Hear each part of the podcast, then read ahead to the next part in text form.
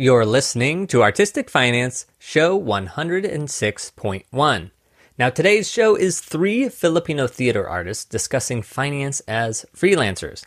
They discuss how they survived the COVID 19 pandemic, how artists manage their finances, including side jobs, and the Sea Lighting Foundation, which has and is helping immigrant artists in the USA during the COVID 19 pandemic. After this intro, the episode is in Tagalog. Since I don't speak Tagalog, Jamie Wilson takes over as host. Jamie was my guest on episode 106, which is paired with this one. That episode is in English. If you don't speak Tagalog, be sure to check out that episode by scrolling back one episode in the podcast feed. If this is your first time listening to Artistic Finance, welcome. Be sure to subscribe on YouTube or your podcast app to get notified for next week's episode. Each week, we interview an artist or finance professional to learn how to succeed both artistically and financially in our life and careers. If you end up loving this show, you can help us keep these interviews happening by becoming a Patreon patron. All patrons get bonus episodes and early releases of the show you can become a patron at patreon.com slash artisticfinance. Without further ado, let's get to the show.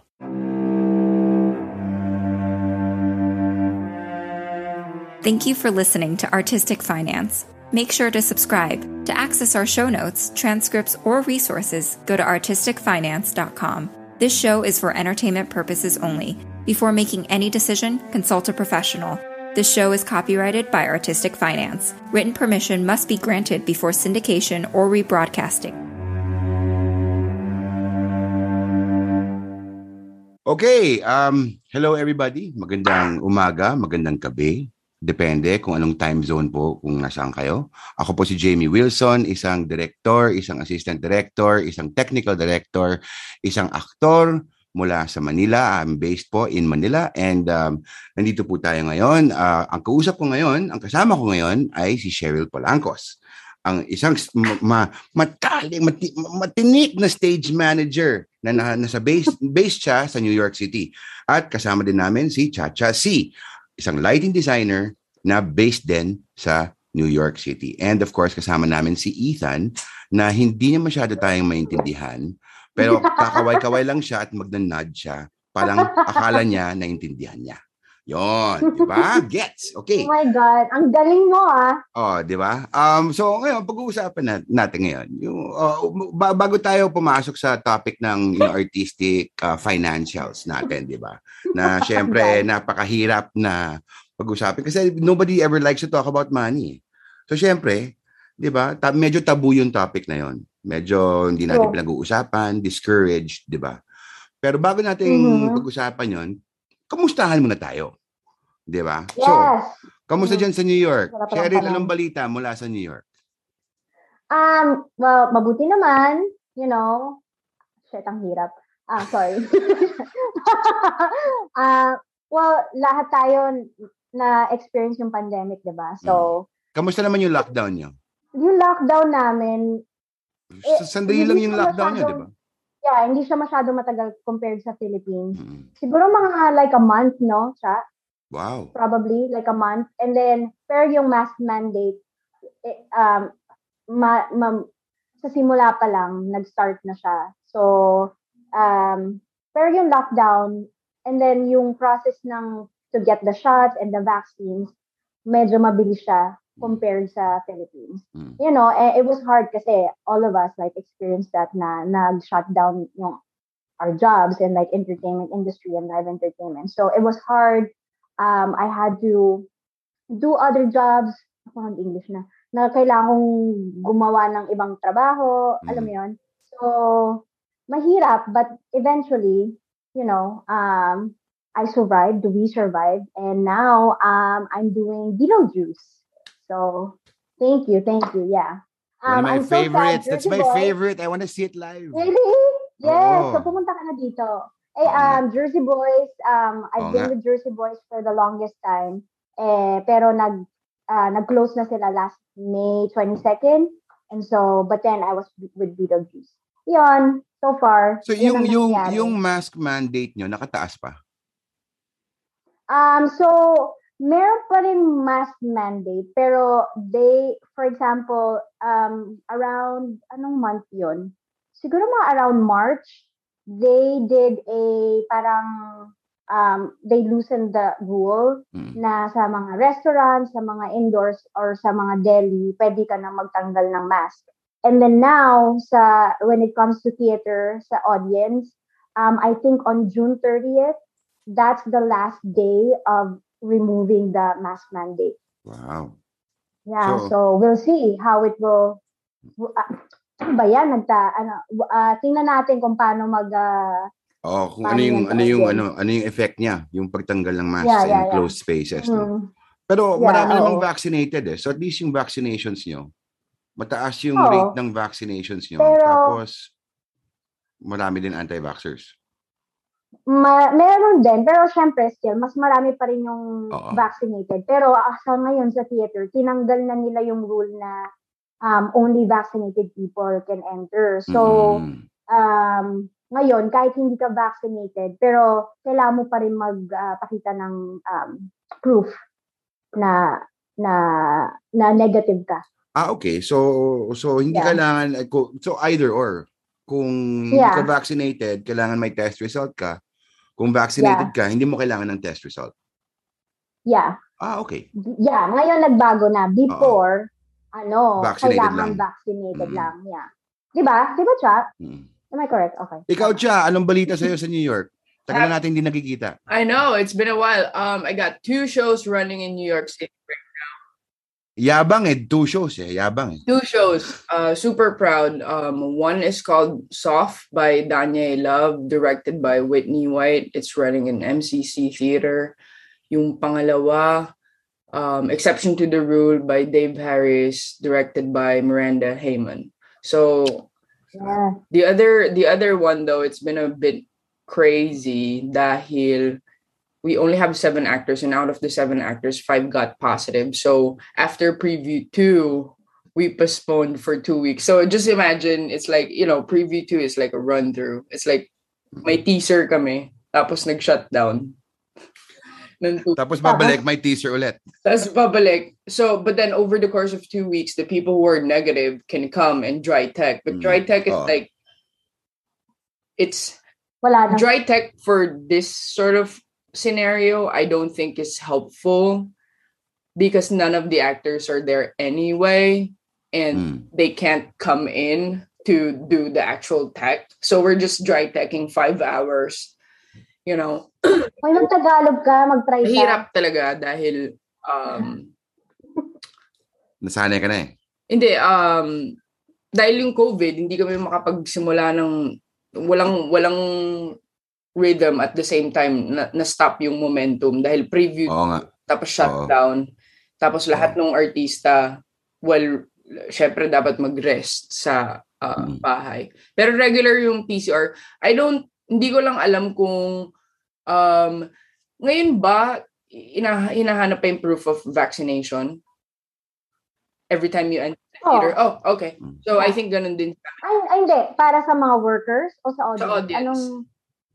Ah, sa audience, oo. oh yun ganun din Meron pa rin. And then um daily and daily PCR tests or every other day PCR test. Since since I have two shows, medyo convenient for me kasi nandiyan lang sa lobby yung uh, COVID safety team. So yeah. hindi na namin kailangan pumila sa kahit anong yeah. Mhm. Yan, ang- yan ang maganda eh. Ito naman yung balita sa Manila. So Manila, Yeah, anong Um, balita? so theater is just about to come back. Yay! So nauna Okay. yung nauna yung mga concerts, syempre nakita niyo naman naula yung mga rally. Ah, yeah, aha, dahil aha, election. nga. And then ngayon may dalawang tatlong production na imamount this year. Um, yung um, Carousel ng Repertory Philippines. Tapos Nice. Virgin Lab Fest which is nice kasi at least CCP Yay! CCP bubukas and E- Ethan the Virgin Lab Mhm. Fest is basically um, a festival of unpublished works of Ah, playwrights. got it. Yeah. So it's an ongoing It's festival. I think it's on the 16th year, 17th year. So it's a festival held at the Cultural Center of the Philippines. And that's Mm-hmm. always been um, a great experience um, in terms of getting not just unknown works or untested works, but also sometimes you have like really big names who are coming in in, in both the theater and film world wanting to join um, because it's a no pressure kind of thing because it's untested. So you have a lot of creative freedom. So at least yan mamamount sa CCP. Tapos yung Joseph the Dreamer. Uh, yes. Si Kayla, nandun. Oo, yung anak natin. Kaya si alam ko. KK, mm-hmm. nandun. Yes. Um, and that's going to be at the Maybank Theater. So it's good finally theater is getting back on its feet. Um, nung nag-lockdown, and we're still under an alert level. So hindi pa kami fully zero. You know what I mean? Um, we're still under alert level 1. But alert level 1, pwedeng 100% capacity basta vaccinated indoor venue. And then lahat ng mga workers vaccinated and then regular testing. So, Mm-hmm. um, pwede na yung antigen. Uh, kung lock-in, like I also do shoots, di ba? Uh, for TV and for film. Kung lock-in, nag-RT-PCR kami. Kasi you're sharing rooms, di ba? You're sharing banyo, Yeah, yeah, yeah. di ba? Et cetera, et cetera. Pero yung yung umpisa talaga ng lockdown, grabe, sobrang sobrang depressed kami kasi yung, basically yung buong taon mong show nag-cancel eh. Yeah. So Mm. on the year that the lock the, the pandemic happened, um, I was supposed to direct something in the CCP. That's the cultural center of the Philippines, man. I was supposed to direct Yeah. something. Gone. Diba? I was supposed to have two really good original roles. Gone. And syempre, the Yes. theater Mhm. industry here, we've never had any money. So Mm, we're the last, mhm. we're the first ones to get shut down and we're the last ones to recover kasi wala talagang pera eh. Hindi kagaya ng Mhm, nung nag-transition ako sa sa during the lockdown as a safety officer, yung primary work ko naging television tsaka film. And I was a safety Mhm, officer. I was a mhm. licensed um, certified safety officer. So it was very interesting to be in that capacity watching magic happen but syempre iba talaga yung life. 'Di ba? Pero at Yeah. least ngayon unti-unti nakakabalik, bumabawi. Tapos yung mga concerts na dinidire- dinidirect ko or nagko-consult ako for safety for, nagfo-full house. Mhm. So yun ang masaya. Nice. Mhm. So yung mga taong Mhm. may disposable, parang may bagong class ngayon ng tao na may disposable income. Yung mga rumakit during the lockdown. Yung Yeah, mga yeah. gumawa ng Mhm. sourdough, tapos nag-start ng business. parang iba, iba, na yung, iba na yung market ngayon kasi may mga disposable income. Gusto nilang lumabas. Mhm. So, Mhm, yung mga concerts, kahit, you know, maliit man lang na gig sa bar uh, with, the, with bands, to big concerts sa NPAT, um, sa Resorts World, full house. So, ibig Hmm. sabihin, gutom yung tao para manood ng shows, tsaka may pera Makalabas silang na. mag-spend. Yung Yeah. delikado lang sa amin is kasi depende kasi sa LGU mo. Kung mataas yung kaso sa LGU mo, sa local government unit or sa barangay, where your theater is, tataas yung alert level mo. So baka makancel yung Mm, show mo. That's why the producers Mm. are medyo playing it safe because anytime if the if the Pwedeng areas na uh, COVID numbers go up, we can get shut down. Kaya very Mm. cautious yung mga producers. Ay, nakailang show na Mm. ako na rarampa tapos biglang ay shutdown. Parang sinabi ni Cha, Oh, God. di ba? Nag-tech na kayo, nag-preview na kayo tapos shutdown. May mga Tama. ganun. At saka ang sakit Oo. ha. Ang Masakit. sakit. Oh naman. Pag- di ba yung unang lockdown pa lang na shutdown kayo, tapos yung pangalawang kala mo okay na, tapos biglang lockdown ka ulit. Parang Yeah. parang somebody broke up with you twice. Naalala Di ko yung... Ang sakit, ang sakit sa puso. Sakit. Naalala ko yung Mm. uh, March 17, uh, Mm. 2020. Eh, lahat, lahat yata na nag-lockdown except Midwest. I was in um, Kansas City. May ginagawa akong show. Tapos nag, nag-announce na sila na, Oo nga. Alala ko yun. nag-announce na sila na opening night namin is March 18, I think. And then, Mhm. so we've been teching for three weeks, like crazy. It's a it's a tricky show. May projection, may ilaw, syempre lahat, yada yada. Um, and then so finally, your artistic director sabi niya, um, parang tinatry pa rin nila eh. Pero ramdam na namin over the course ng three weeks, every day, nanonood kami ng news. Philippines, uh, uh, New York, shit, ano bang mangyayari? And then on the 17th of March, before the opening on the 18th, the artistic director said um, Broadway has shut down, off Broadway has shut down. I think uh, regional theater is going to follow, and that includes us. So, yung mga kasamahan ko, parang naghawak-hawak na lang kami ng kamay. We were like, shit, tas iyak talaga, pati yung playwright. Mm. Isipin mo, tagal yung over the course of seven months yung collaboration, tas three weeks kayo nagtatech, nag-shutdown. And then all of us are from New York and then some of the actors are from LA. So walang taga Kansas. So lahat kami nagpapanik. Nag-shutdown ba yung LaGuardia or yung JFK airport? Nag-shutdown ba yung LAX, yung sa airport? So, Can I get home? oh, gano'n. Oh As my in, God. panic talaga. Kasi, Correct. nag-shutdown March 19. I went home March 19. Swerte. Kasi, Sakto ka lang. what happened was, so, March 18, um, opening became our closing night. So, nag-open kami para sa sarili namin. There's no audience member. Oh, It wow. was so, Hindi ko alam yun ah. it was so sad.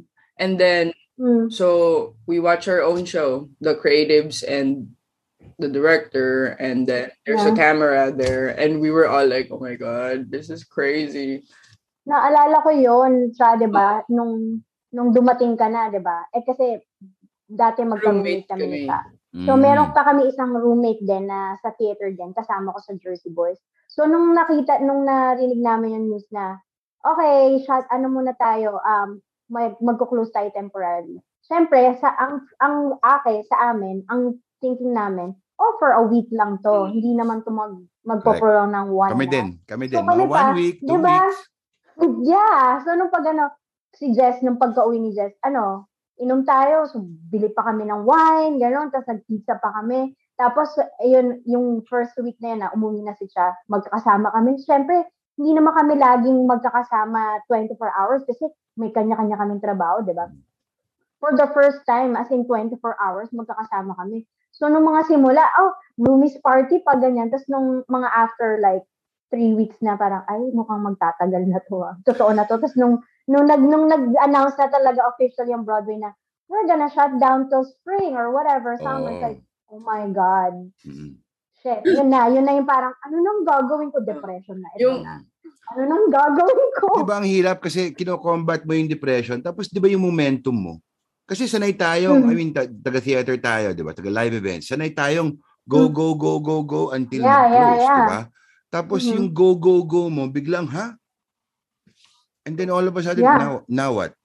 And then when the Wala na. announcements started coming in na, like like you said, you know, we're gonna close until spring, dito question mark. As in like, ah, ah, ang, ang laki ng question mark because basically the Mhm. government did not know how to respond to this. Mm. Yeah. So they were making Mhm. up the rules every day. May iba yung rules, di ba? Mm. To the point where we Mhm. couldn't even leave the house to buy groceries. Mm. Ganong ka-level ng lockdown ang nangyari dito. Mm. Kailangan kumuha ka ng quarantine pass galing sa barangay para makalabas Oh ka. God. Tapos yung pila sa grocery, my God, like two blocks long. Mm. Naghihintay ka kasi ko yan. Kasi, kasi yung may maximum may maximum occupancy yung grocery so hindi ka makapasok. Pero during the lockdown, okay, I mean given na de- may depression tayo, um nag-stress Mhm. tayo dahil um dahil wala na tayong show, 'di ba? Yung Mhm. financial yung financial difficulties natin during the lockdown, biglang naging magni- magnified kasi wala tayong show eh. Freelance tayo lahat Yeah. eh. So paano kayo nakatawid? Mhm. Cheryl, umpisa natin. Ako, Oh.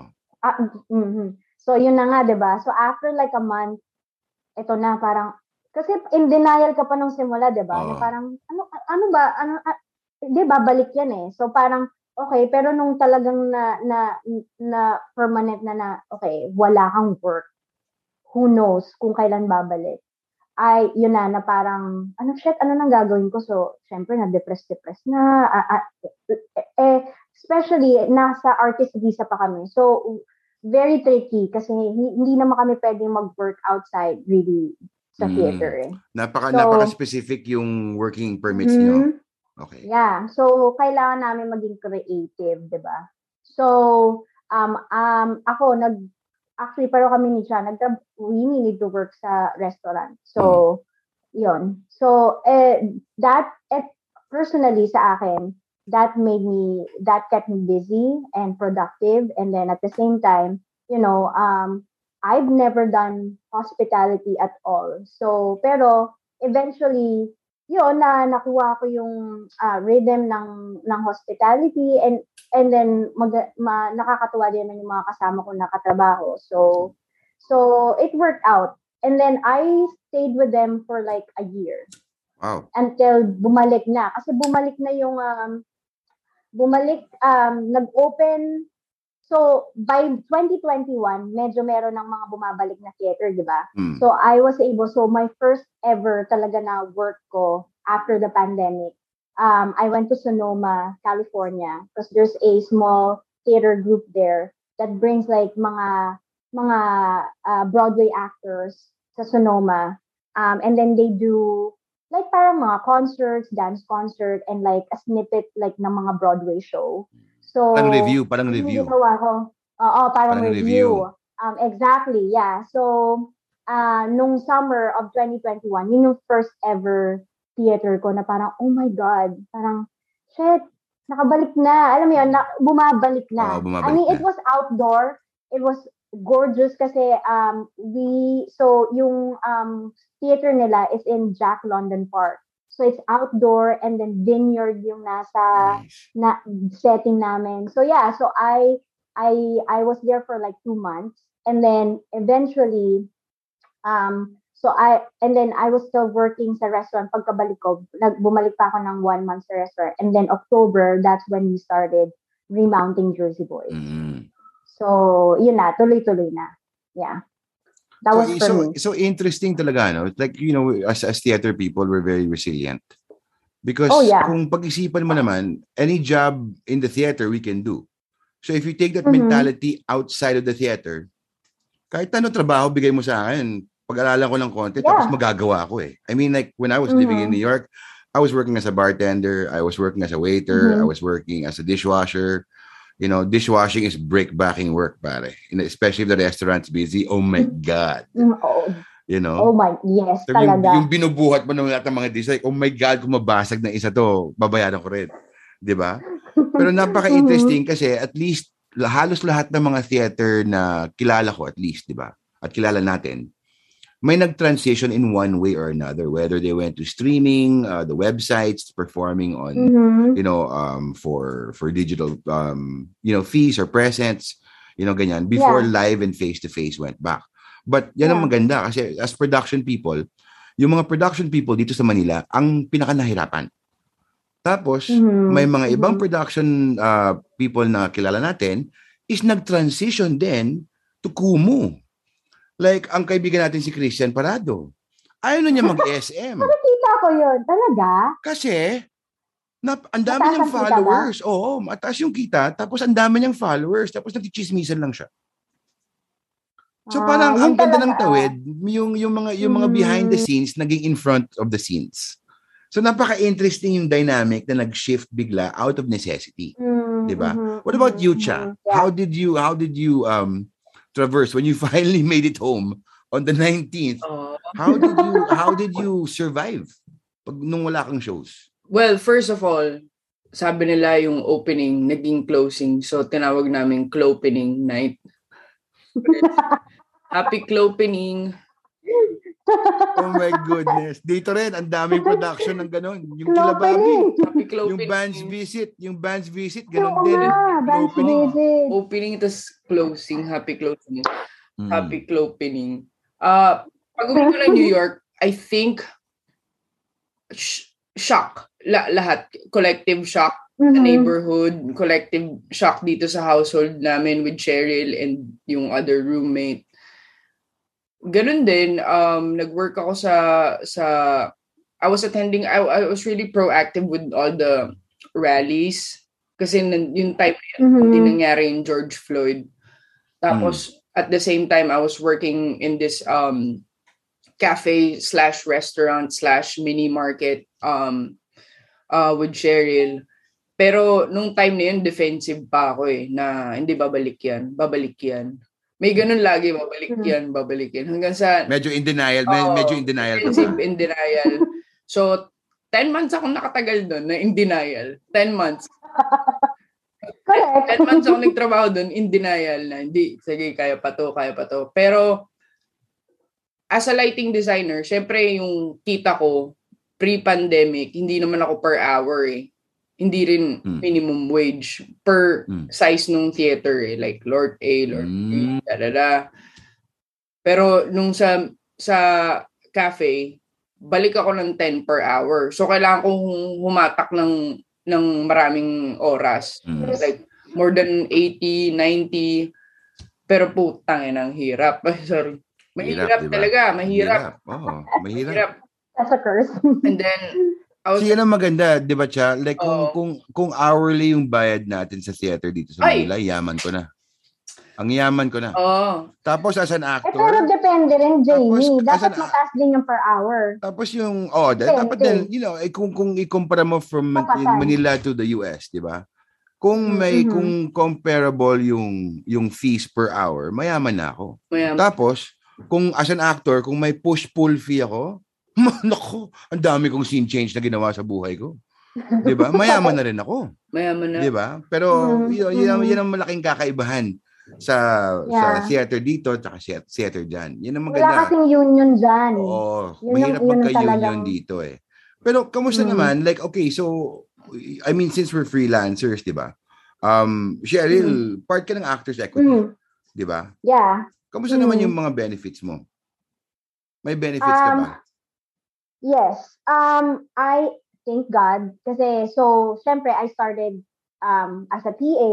So, syempre, hindi pa ako part ng um, equity noon. So, I only joined equity 2019 when this Jersey Boys decided me na i-move up ako as Oo. the first As- stage manager. Oo. So, so as soon as like um na naging part ako ng union, syempre yung benefits um like insurance, yun ang talagang malaking part, Mm. health insurance na thank God na kasi since part of like ng ng equity din ako, mababa yung monthly na, yung quarterly namin. Mm. Um so compared to like dito na kung kumukuha ka lang ng sarili mo ng insurance ang monthly, like it can range from $600 a month, ganon.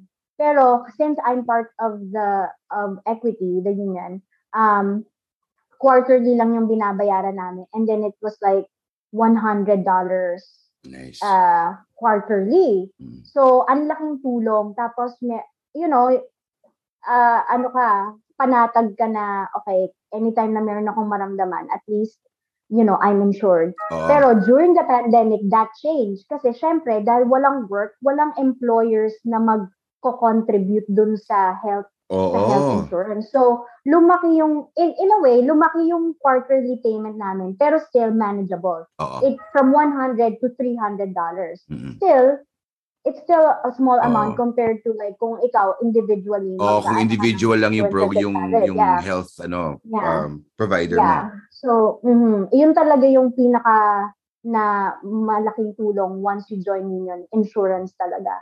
Um, and then at the same time, meron na kasing um, tier yung payments mo. So, once you're a stage manager na part ng equity, so syempre merong off-Broadway contract and merong Broadway contract. So, nandun ka sa levels yung tier na, halimbawa, um, for example, like commercial A, like um, kung halimbawa 1,600 seater. So, that will also depend. Dun nila i-valid din yung um, payments mo. So, and like, I'm very fortunate na from off-Broadway, I started like a 500 seater, 499 seater. Now, ang, ang, ang ano ko, eh, nas, nasa production contract.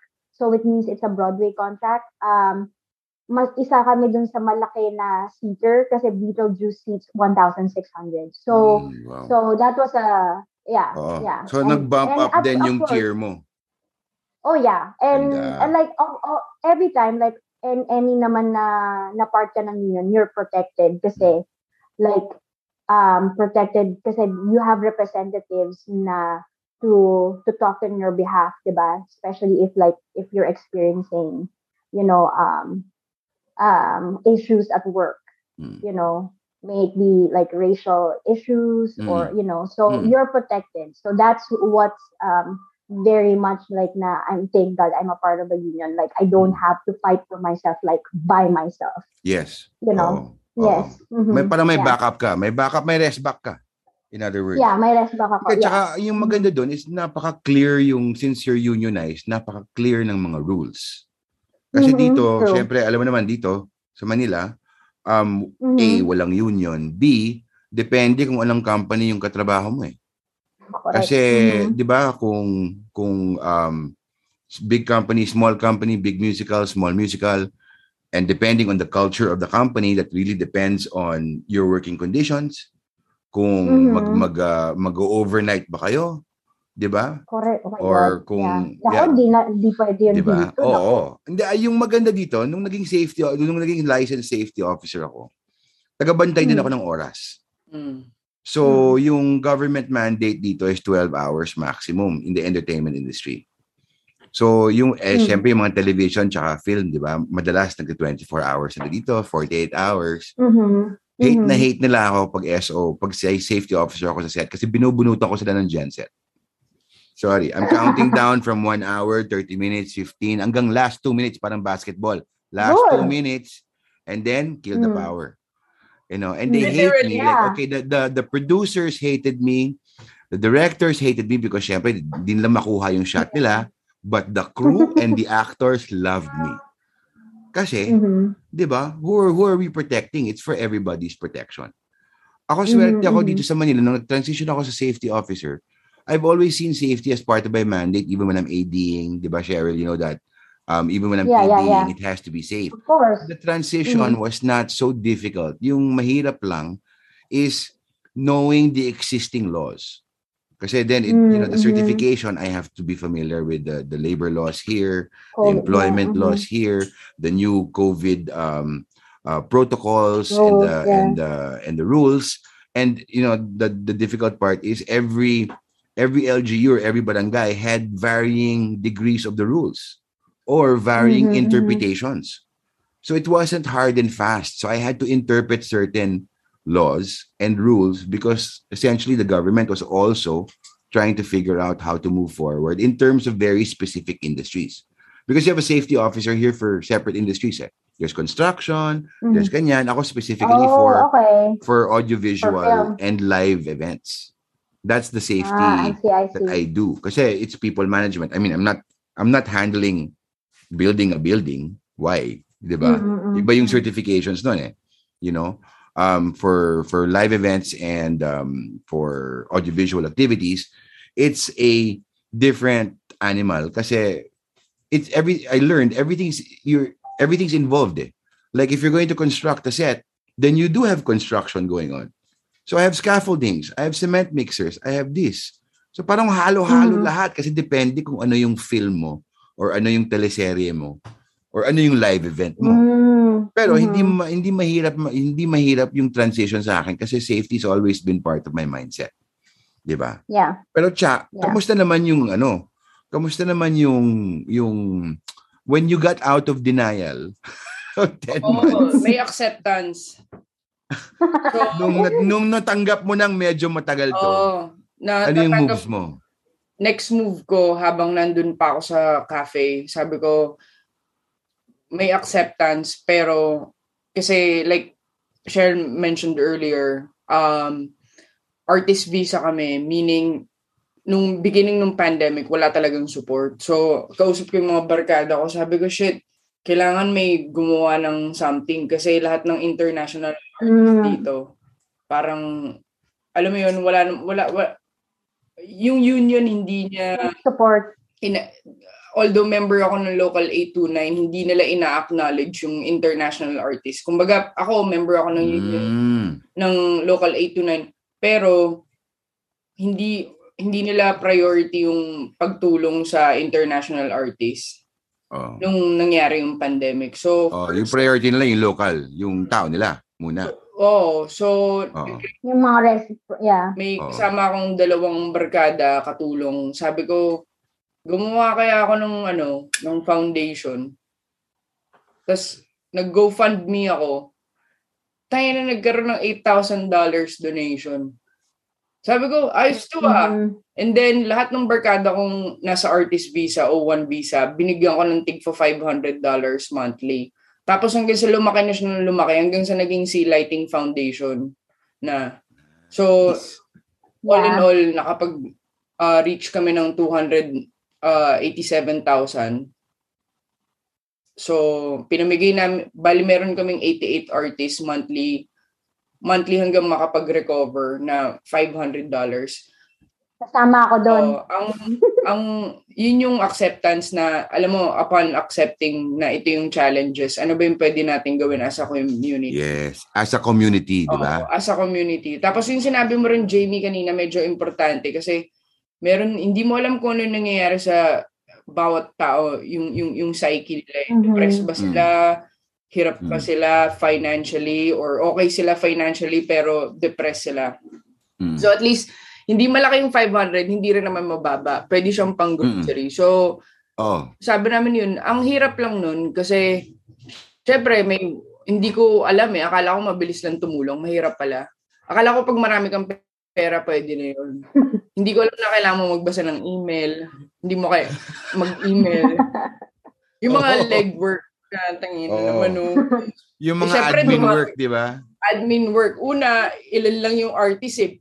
Bigla naging 88. Hala. Tapos kailangan kong i-track monthly kung ano na yung mga binigay ko sa kanila. So, Oo. so habang para, para may transparency ka. para may diba? transparency, tapos Oo. naka-upload yun sa website para alam din ng donors kung saan napupunta yung pera. Yes, yes. And then eventually lumaki na nagkaroon na kami ng sabi ko, hirap pala nito. Nagkaroon ako, sabi ko magkakaroon ako ng problema sa taxes. Bakit ako kumita ng ganito kalaking pera? Kasi sa personal account ko pumupunta eh.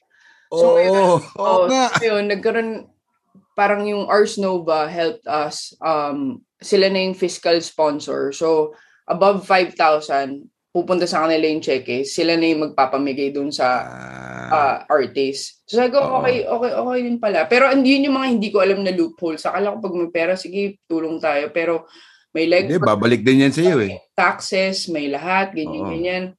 And so, after nun, nag-expand ako sa digital. Pero na-realize ko sa digital, hindi mo pwedeng i-apply yung lighting design kasi hindi talaga siya uubra. Sa Zoom, mahirap. Mm. Yung mga Zoom, yeah, So, Zoom read. nagturo ako sa, nag, nagturo Sandali siya, sandali siya. Medyo, medyo pantay naman yung ilaw ko ngayon ah. Oh, pantay naman. Maganda, maganda, maganda, maganda. The conscious. Oo, maganda. Ayun, tapos nagturo ako, nag-guest ako sa Brown University, Harvard, nag-expand. Yung digital, parang sabi ko, hindi to pwede, hindi naman ma-apply. Ang hirap talaga. Mm. Tapos, parang hindi ko binibigyan ng integrity yung lighting design. So, sabi ko, magpunta na lang ako ng academe. So, nag-Harvard, Brown. Tapos ngayon, nagtuturo ako sa Fordham. Kakatapos lang nung last semester namin. Kasi, I, I think, kahit na hustle ako ng hustle as a freelancer, o, baliktad kasi kami ni Cheryl eh. Si Cheryl, dito sa New York, yung mga shows ko, regional. So, ang daming travel talaga. So, during the pandemic, just imagine, hindi ako nakatravel at all. Ngayong Oo. post-pandemic, well, hindi naman siya post-pandemic dahil may COVID pa rin. Oh, yeah. Um, lahat naman ng show noong 2020 na na-postpone, ngayon, napunta naman lahat sa 2022. So, within a year, ang allotted shows ko lang na pwede is 8 shows. Ngayon, naging 14. And then, so, stressed financially, stressed lahat dahil exhausted, overwork. So, doon na pumapasok din naman yung safety in terms of like mental health, paano yung work-life balance, paano Mm-mm. paano ko ina-navigate yung sobrang dami kong taong kausap. At the same time, yung standard sobrang taas. At the same time, may COVID. At the same Mm. time, may apartment. Yeah, mag- yung maganda dyan siya, sorry, to go back to the foundation that you set up, di ba? Parang yung mga maliliit na yung mga maliliit na tulong na binibigay natin sa mga kapwa nating taga-teatro, Mhm. taga-production, yung mga walang show, di ba? Uh, it's really nice to hear that even world, you know, even there, it it happened Mhm. that you took that initiative. Kasi yung mga, ang dami-daming fundraisers na ginawa namin um, dito Mm, para sa mhm. either for the production people, for other, for fellow artists, for somebody who needs an operation, di ba? Yan ang maganda kasi it ties us in into into the sense of community kasi dati o ano yung show mo ano yung show mo ano yung show mo 'di ba minsan sabay-sabay pa yung opening natin kaya hindi natin pinapanood yung Mhm. mga yung mga show ng mga kaibigan natin so it became, excuse me, it became um, parang kung nakalock in ka sa show mo, yung iniintindihan mo lang or ipinag-iisipan mo lang yung show mo. Tapos minsan, kamusta lang ka sa kabila, kamusta Mhm. yung setup mo, ganon, di ba? Tapos nung nangyari yung pandemic at lahat tayo nawalan ng show, one of the good things that came out of the pandemic is parang mas naging community tayo kasi we realized that we're all in the same boat. Wala, lahat tayo Mhm. walang show. So kailangan nating makatawid, 'di ba? Kailangan nating kumain, kailangan nating magbayad ng rent, Yeah. diba, and all that. So Oh God, nagtutulungan-tulangan and ang napaka napaka nakakabusog sa puso pag nakakarinig ako ng mga kwentong ganun na parang parang kasi ako recipient ako tapos nakatulong din ako. I mean umabot akong 20 pesos na lang yung pera ko sa buong buhay ko. 20 pesos na lang. Di ba? Mm. Tapos nag-scramble kami, nag-scramble kami ng misis ko. Uh, you know, went out and and got jobs and uh, tried to figure out how to, 'di ba, use your kamote and figure it out. But the Yeah. beautiful sense is that there was a good community to make you salo. Mm, mhm, So, yeah. lahat tayo, pare, pa- you- um, kahit na iba-iba yung condition natin, like sinasabi ni Cha, yung mental health natin. May mga taong kilala ko na taga-production na may naipon sila, may savings sila, pero sobrang depressed. So iba Mm, yung iba mhm. yung tulong na kailangan mong bigyan, hindi financial. It's 3 a.m. phone calls na o kamusta ka? Emotional support. Oo, emotional yeah. support, mental support, or kailangan nila ng cheerleader or kailangan nila ng, oh, hindi, kaya mo to, kaya natin, maghanap tayo. Mhm. Di ba? So it wasn't Mhm. just financial support. That was, imp- of course, that was the most real world Yeah. um, application, di ba? Pero Yeah. na-realize natin na, support. y- you know, even ngayon na naglulu na bumabalik yung mga show, may baon pa tayong mental health issues galing sa pandemic eh. Like yung unang show ko na dinirect ko sa Resorts World, nung nung nandun ako sa tech booth na sa gitna ng audience, nagkaroon ako ng anxiety attack kasi hindi ako sanay na daming tao. Tapos mag-live Mhm. show tayo. Sandali. 'Di ba? And and Mhm. Resorts World is a 5,000 seater. It was 50% capacity, but still I I haven't, you know, in two years, I haven't been inside the venue na magko-concert ako, ako yung mag-direct. Ibababa ko ba yung mask para magsalita sa com? 'Di ba? Yung yung mga doubts na ganon, 'di ba naglalaro? Mhm, mhm. And napaka-interesting kasi as a community, um, we helped each other. Um, and even if the pandemic is actually waning and winding down, I would love to continue this sense of community to help each other Yeah. out and not just not just you know I, I the my my my fear and yung pinakaayaw kong mangyari is babalik tayo sa bad habits babalik tayo sa old Mm. habits 'di ba I think we should learn the Mhm. lessons that we learned when we all had no shows and support each other's shows yan ang yun ang maganda ngayon yung mala- may malaking community ngayon na kahit na maliit lang na gig sa bar or banda or malaking concert, 'di ba? May, may mga lumalaking concerts na sa mga medium-sized halls. Kung kaya mong pumunta at magsuporta, even if you're not working in the show, I will attend and support your bar, your business, your actors, your band, your performers.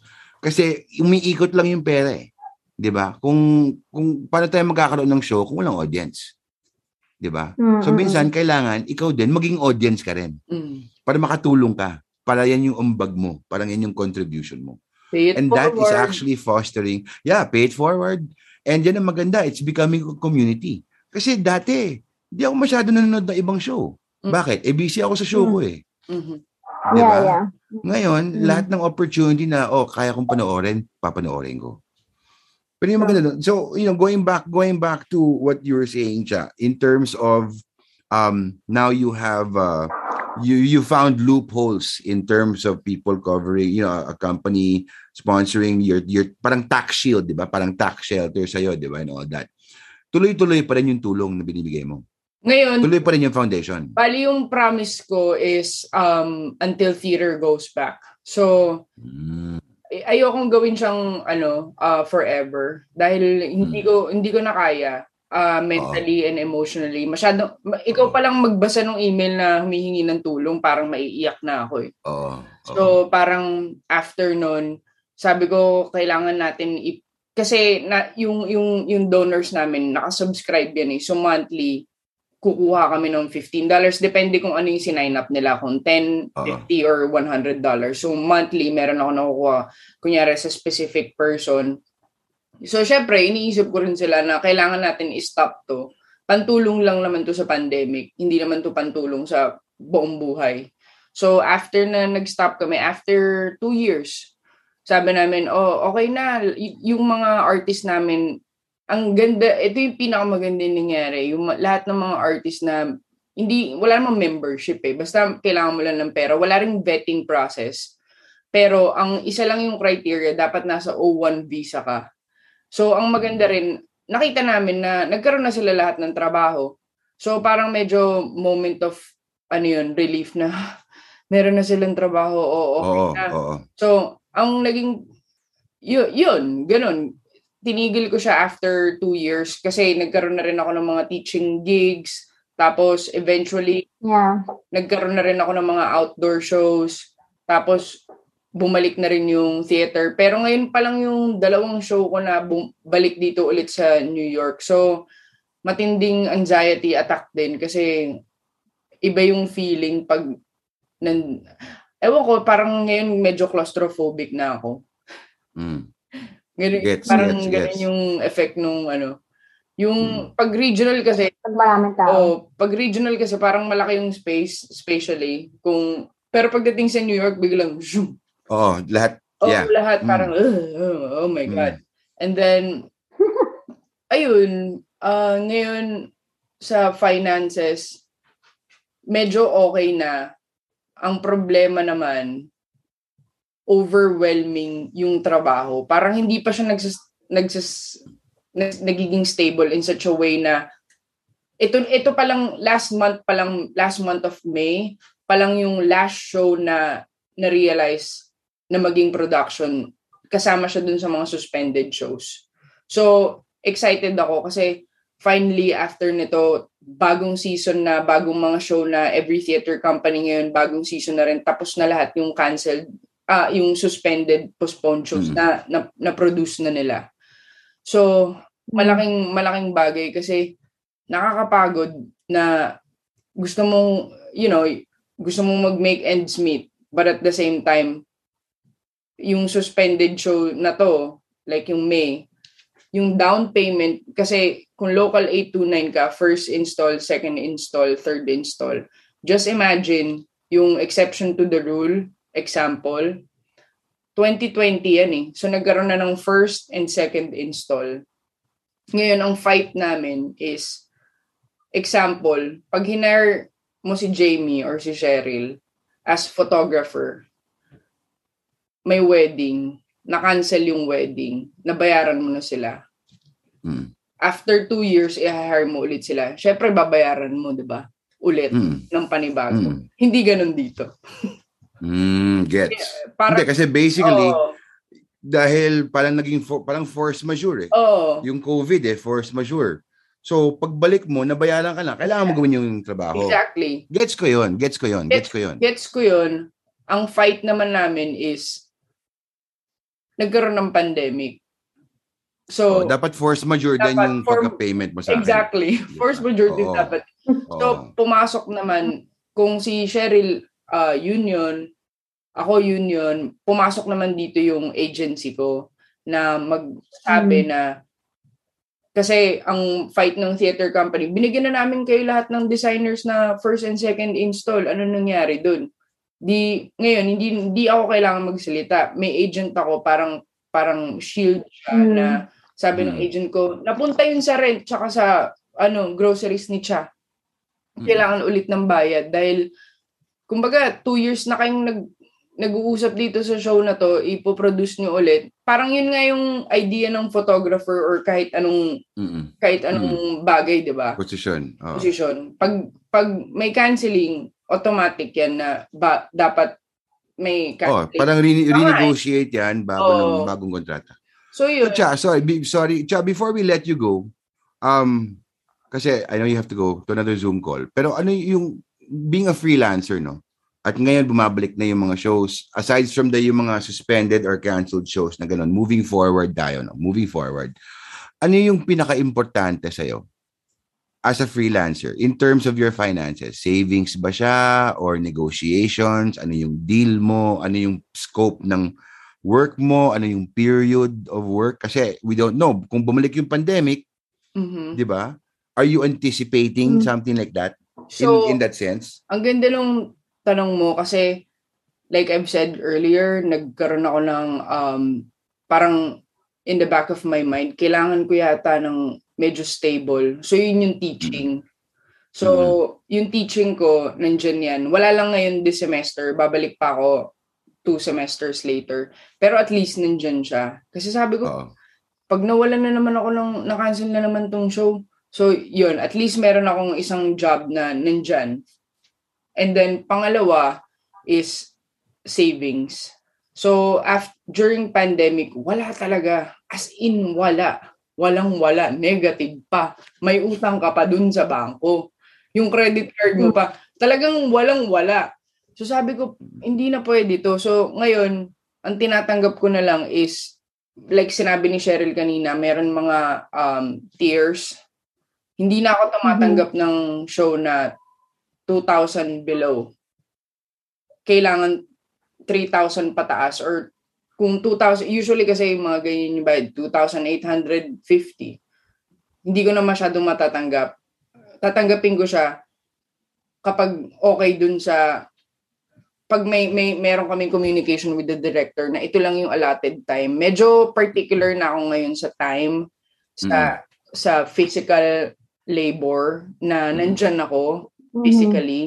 Tsaka medyo inaalagaan ko na yung mental health ko kasi na-realize ko medyo parang grabe yung impact nung nung Mm. foundation nung nung nung pandemic. So yun, yun yung mga three things ko. At least may form of normalcy and stability dun sa teaching. Yung Yes. time and effort ko na inaalat, bayad.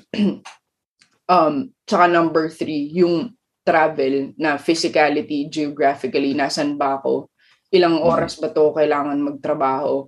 Ang maximum ko Mm. is pag regional, two weeks lang, kailangan ko nang bumalik. Yung, yung physical din na yun, may kasamang comfort dapat na wag niyo naman akong pabayaan. Kasi minsan na, nababato ko sa mga iba't ibang states eh. So, Mm. pag pag regional theater, hindi mo alam kung ano ba yung expectation mo kasi syempre ibang kultura, ibang state. Pero Oo. pag balik sa New York, medyo mas mas ano ko, mas flexible kasi dito yung 99 previous na tayo, hindi pa ba tayo mag-open? Parang ganun. So, kahit pwedeng 4 weeks, 3 weeks.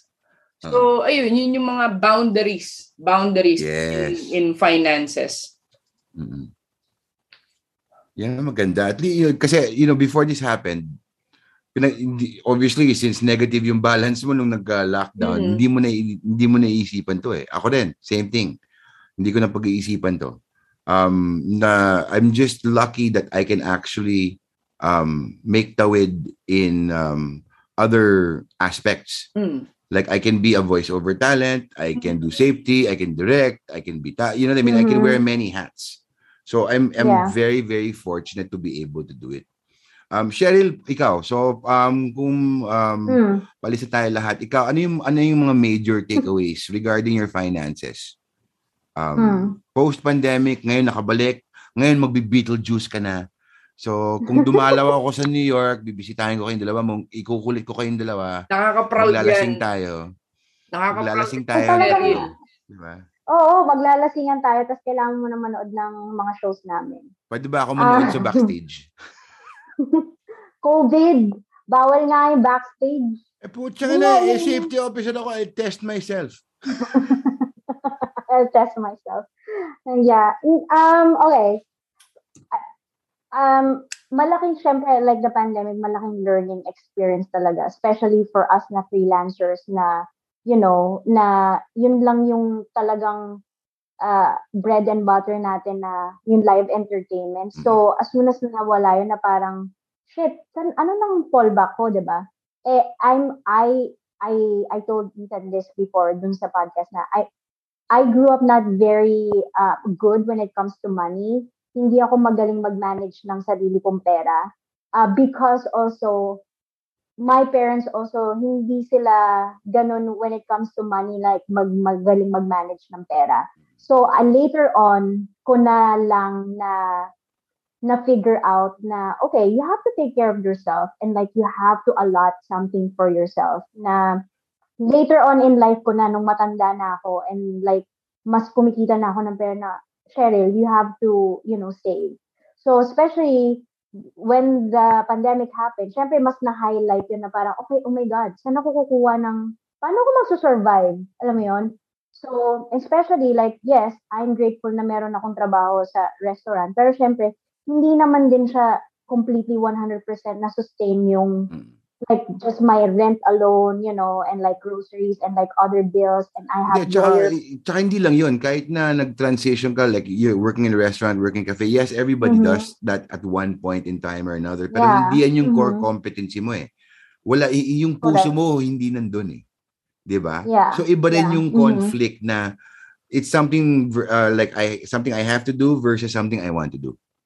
'Di ba? Mhm, mhm. Pero yung Yeah. lessons for stability and savings and managing your money will enable you to do more of what you want to do.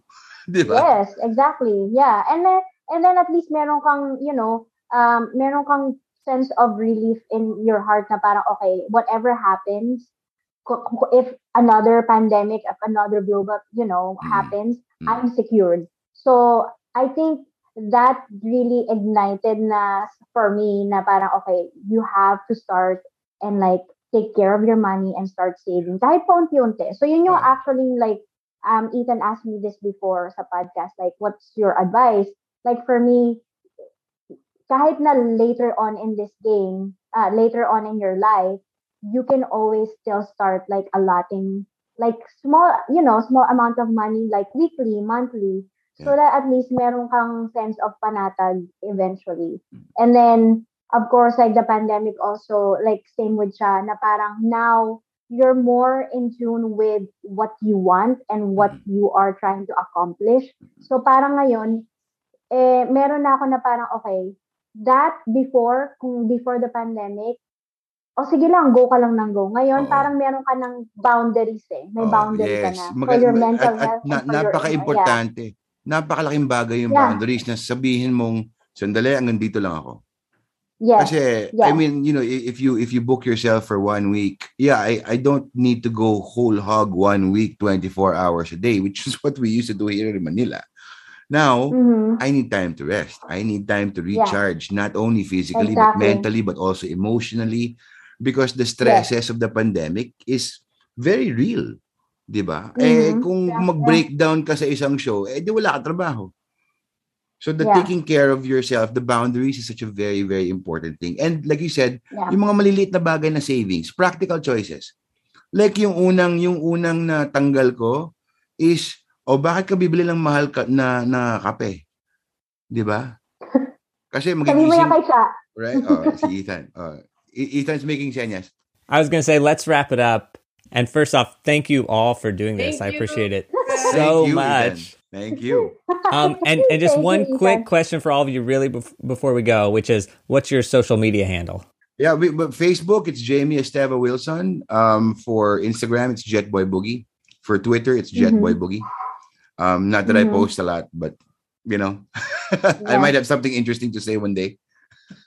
Uh, for me, I don't mm, really go to Facebook a lot, but more on Instagram. So it's Cheryl Polancos. Uh, mine is see through Chaucy. Awesome. And I'll put links for those in the show notes. And how do you guys say break a leg in Tagalog? Wala. There's no direct translation. It's always the thing is to break a leg. Break a leg. Okay. It's really yeah, yeah. break a leg. Oo, it's Okay. a leg. All right. Well, guys, thank you so much and break a leg with phenomenon. everything. Thank you, Oo. Ethan. Maraming maraming salamat. I love you. And then, nice seeing you, wait, nag, Jamie. nagpaplano kaming pumunta there baka later this year, early next year. Oh, sige, sige. Yes, And we're always, uh, New York's always the culminating activity when we travel. So, Oh, sige. All four of us should get together. Ah, yeah. Yes, That's please. Please. no, let's get yes. all the all the characters together, man. I'm calling you out, Okay. Migayesa. I'm calling you out, di ba? lahat, lahat. Sige, Let's get sige. together. Hindi kasi Para pwede masaya. na mag-face to face eh. So at least, di ba? We have to Yeah. maximize our Right. time. Di ba? Cool. All right. Thank you guys. guys. Thank you. Please Okay, be love you safe. guys. Bye. Be you safe. too. Be safe. Mwah. Bye. That's it for this week's episode. Normally, I would give you my takeaways, but frankly, I don't speak Tagalog, so I don't really know what was talked about. But if you enjoyed this episode, let me know. Find me on LinkedIn and send me a message, or email me directly at artisticfinancepodcast at gmail.com. The email comes directly to me, and I read and respond to every single one. And certainly let me know if you like the fact that we jumped into another language. These episodes take more work, time, energy than English episodes, so let me know if you liked it or if it wasn't worth your time. If you're enjoying the show and appreciate the work we're doing, please consider becoming a patron.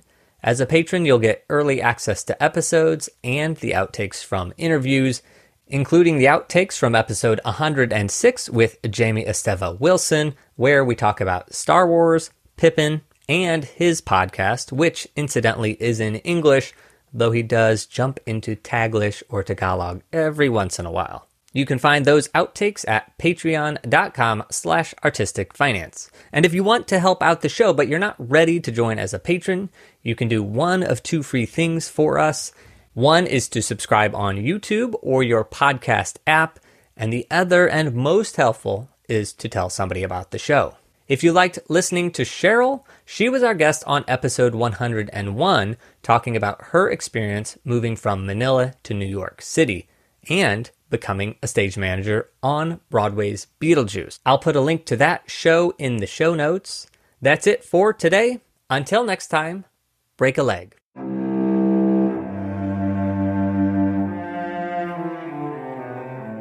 You're listening to Artistic Finance Podcast, where your host, Ethan Steimel, interviews successful artists, leaders, and investors to help educate and inspire artists to grow their wealth. Will I be able to understand any of this, or should I just turn my camera off and go away? Or should I keep my face here? Or would just see just just every 20 seconds nod. Like Okay. wisely. okay, Yes, cool. we would love to see your face. I think uh, I think Taglish, no, medyo Taglish. So I think you'll be able to understand a little bit. Okay, cool. You'll get the drift. The Okay, Yeah, good. we'll make That- it really that casual. drift. drift.